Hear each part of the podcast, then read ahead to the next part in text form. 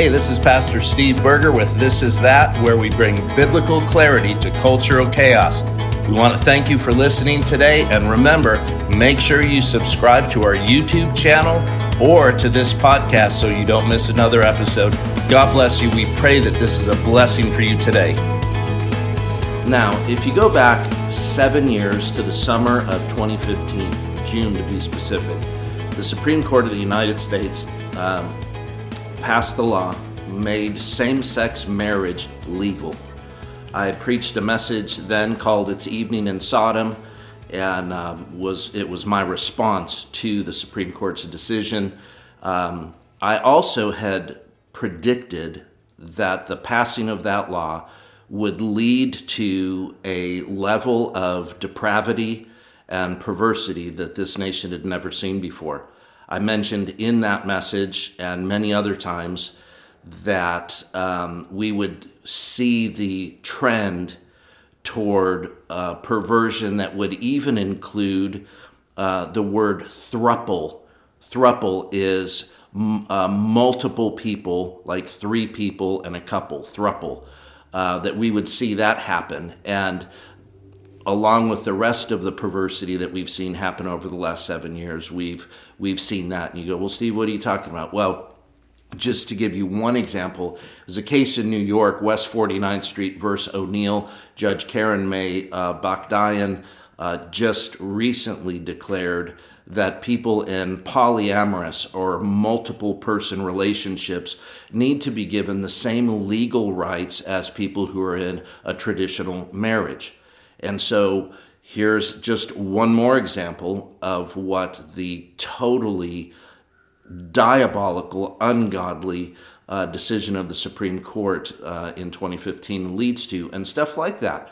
What, what's happened over the last seven years, right? Drag queen story hour in libraries and public parks with children. Like drag queen story hour has become so normal now that it doesn't even shock us anymore.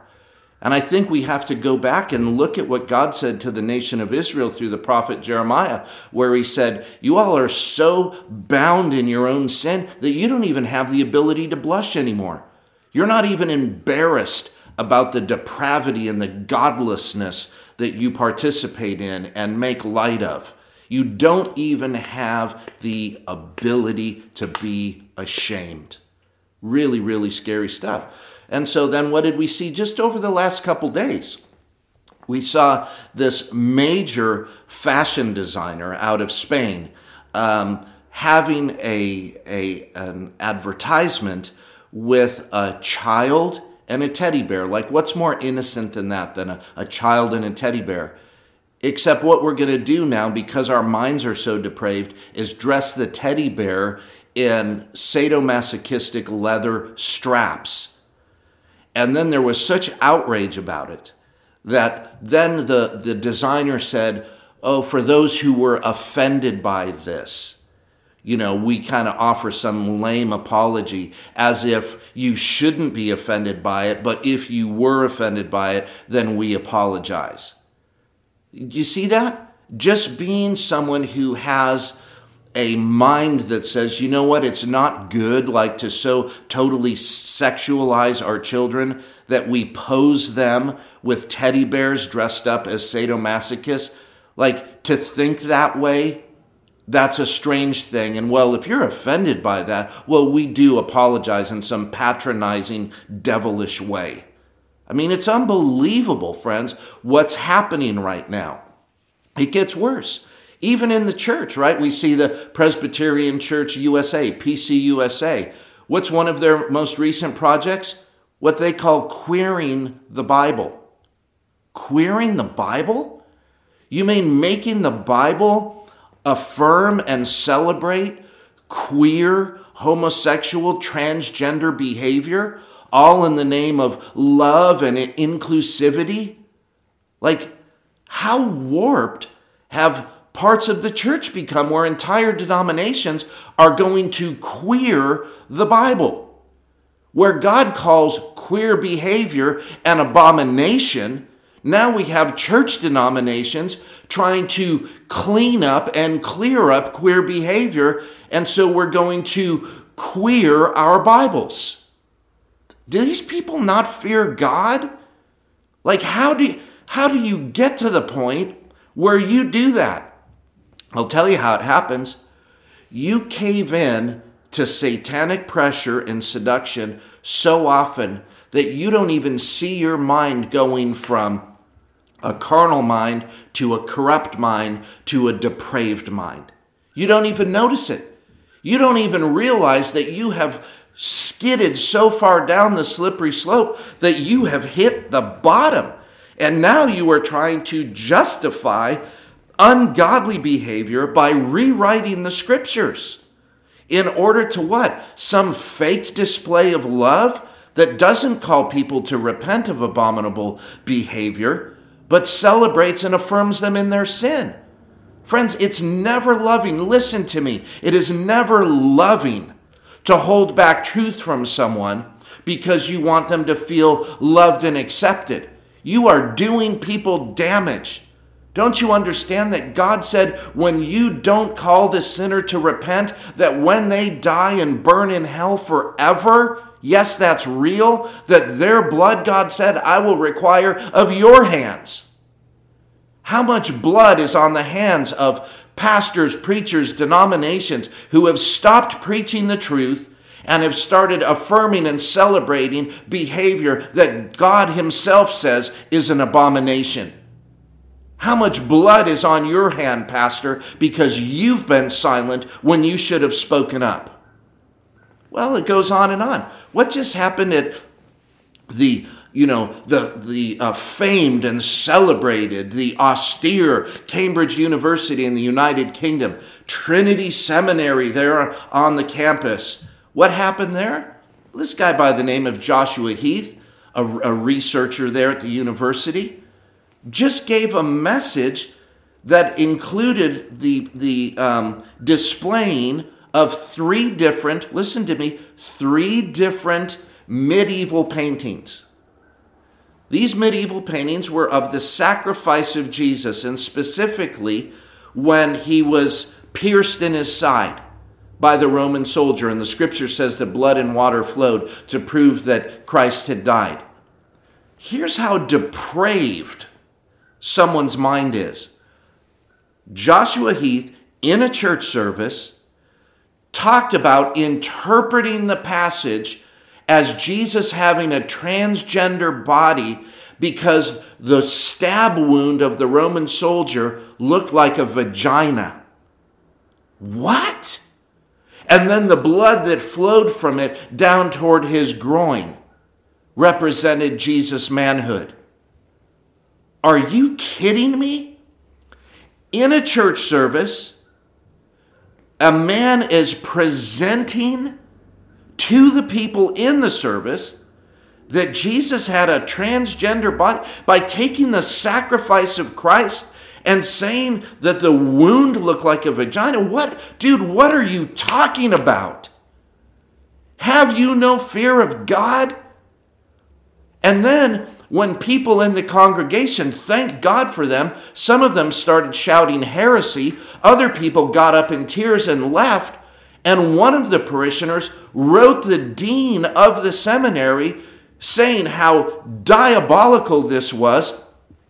The dean of the seminary, I wish I could recall his name right now, stood up and said, We believe this was a legitimate interpretation of the paintings. I don't care what your interpretation of a painting is. Number one, it's a painting and it's not the scripture, but because it's in a church service, you try to make it sound like the scripture would support it. Are you kidding me? It's no basis in the Word of God. In fact, the Word of God condemns that lifestyle and behavior. And then to be so wicked and depraved that you liken the sacrifice of Christ to this, You've got to be kidding me. We are having a lighting problem. I'm just going to continue to go on. So, how does this happen? I'll tell you how it happens. Titus chapter 1, verses 15 and 16. It says this listen to what the Word of God says for once. To the pure, all things are pure. But listen, to those who are defiled and unbelieving, nothing is pure. You see, that's how you can look at a picture of the sacrifice of Jesus, the, the most sober and serious thing in the history of the world. That's how you can look at a picture like that and see something that I, I don't even, I'm not even going to repeat it anymore, and see something that is demonic. It is because the person interpreting the picture is defiled himself. To the pure, all things are pure, but to those who are defiled and unbelieving, nothing is pure. Whether it's children, whether it's Jesus, nothing is pure, nothing is innocent. Anything has the ability to become perverted and heinous. He said, but even their mind and their conscience are defiled. That's how this happens. They profess to know God, so it happens in churches, it happens by pastors, it happens by deans who celebrate and approve it. They profess to know God, but in their works they deny Him. They're abominable, that's what the scripture says, disobedient, and they are disqualified for every good work. Oh my gosh, the scripture sounds so mean. The scripture doesn't sound mean, the scripture just tells the truth. And so, people who do things like this, and we're going to see it more and more as society falls further and further away from God, we're going to see it more and more. You see, we legalize same sex marriage, it opens the door to all manner of sexual depravity and wickedness. Things that this world, that this nation never saw before, now are becoming commonplace. And it's becoming commonplace all the way around the world. I want to remind you, Luke 17, 28 and 29. What did Jesus say? He said, likewise, as it was also in the days of Lot. They ate, they drank, they bought, they sold, they planted, they built. But on the day that Lot went out of Sodom, it rained fire and brimstone from heaven and destroyed them all. Listen, friends, this Sodom and Gomorrah behavior that has taken hold of the United States of America has is and will bring the judgment of God on the United States if we don't repent. If the church doesn't stand up and speak up, if the church doesn't start loving people enough to tell them the truth, we're going to see this society decay all the much more, and we're going to see the judgment of God coming on us that much stronger. Jesus said it's going to be like the days of Lot before he returns. And we're seeing the days of Lot in our time right now. The, the spirit that was behind Sodom and Gomorrah is alive and well right now in the United States of America, even in a backslidden church. I want to read this to you 2 Peter chapter 2 verses 4 through 10 it says this for if God did not spare the angels who sinned but cast them down to hell and delivered them into chains of darkness to be reserved for judgment. And he did not spare the ancient world, but saved Noah, one of eight people, a preacher of righteousness, bringing in the flood on the world of the ungodly, and turning the cities of Sodom and Gomorrah into ashes, condemned them to destruction making them an example to those who afterward would live ungodly. And he delivered righteous Lot, who was oppressed by the filthy conduct of the wicked. For that righteous man dwelling among them tormented his righteous soul from day to day by seeing and hearing their lawless deeds. Then the Lord knows how to deliver the godly out of temptations. Now listen to me, and to reserve the unjust under punishment for the day of judgment and especially those who walk according to the flesh in the lust of uncleanness. It could not be any clearer. It couldn't. God brings judgment to this type of behavior. And whether it's in the church or outside of the church, it is forbidden behavior. It brings the judgment of God without apology and without excuse. So what do we do as the church? We've got to take a stand. We've got to speak up. I'm not here to hate people. I'm here to love people and to plead with people with tears in my eyes and say, if you don't repent, do you understand? Do you understand what the judgment of God is going to be like? Not just on your life now, but throughout history, throughout eternity.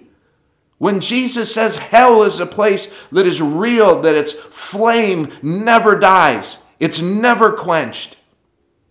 that people are there forever and ever and ever. Like, doesn't that wake you up, sinner? Doesn't that make you want to say, I need to repent? I don't want to risk burning in hell forever? Repent while you can. Flee to Jesus. Allow Him, listen to me, not just to forgive you, but to give you the power to live a transformed life. Listen, there was no ancient city as diabolical and corrupt as Corinth was. I mean, maybe Rome, but Corinth was a place of, I mean, real depravity. And what did Paul say to them in 1 Corinthians chapter 6? He said this.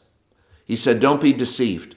People who practice all of these types of sins that I've been mentioning today in this, in this episode, people who practice these sins will not inherit the kingdom of God. And then he says these hopeful words, but such were some of you. But you were washed and made clean by the, by the sacrifice of Jesus, by the blood of Christ. You are purified from your sins. You were made new and given a new life. You were a sinner bound by foulness headed for hell, but now you've been forgiven and heading toward heaven. I'm telling you, the power of Jesus is strong enough, strong enough to deliver you. Listen, while you can, before your heart gets too hard, you need to repent of your depravity, flee to Jesus, and allow His love and power to transform your life. That's what the message of the church needs to be. Quit affirming and celebrating that which God hates and detests, and give people the truth and the chance to understand that the love and power of Jesus can save you and change you forever and ever. I want to end with this testimony. I was in Washington, D.C. just a couple weeks ago, and I was introduced to a man who had been a transgender person for years for years. When I met him, he's now been married for 17 years and he has several children. And he gives glory to Jesus for changing him. Listen, you can be transformed. Forget being transgender, get transformed by the renewing of your mind through the sacrifice, love, and power of Jesus. Cry out to him. Repent of your sins, turn from your sins, and say yes to Jesus. He will accept you right where you're at. Don't believe the lie from the devil that you've sinned too much or gone too far. Jesus will receive you right where you're at if you'll cry out to him. With godly sorrow, Lord, I'm sorry for breaking your law. I'm sorry for breaking your heart. Please forgive me. Please give me forgiveness and strength, power and salvation. Help me, O oh God. He'll do it. He'll save you. Do it right now. Call out to Jesus. All right, church, you take a stand for that which is right. Understand the days in which we're living and understand what you need to do. Be strong and courageous. Speak the truth in love. And don't fall for seducing spirits that cause you to celebrate and affirm that which God detests. All right. God bless you. Thank you for listening to this is that, where we bring biblical clarity to cultural chaos. Make sure you share this with people. Make sure you subscribe to our podcast, to our, our YouTube channel, sign up, get notifications, alerts, all of that. Make sure you don't miss any of this. God bless you. We look forward to seeing you next time.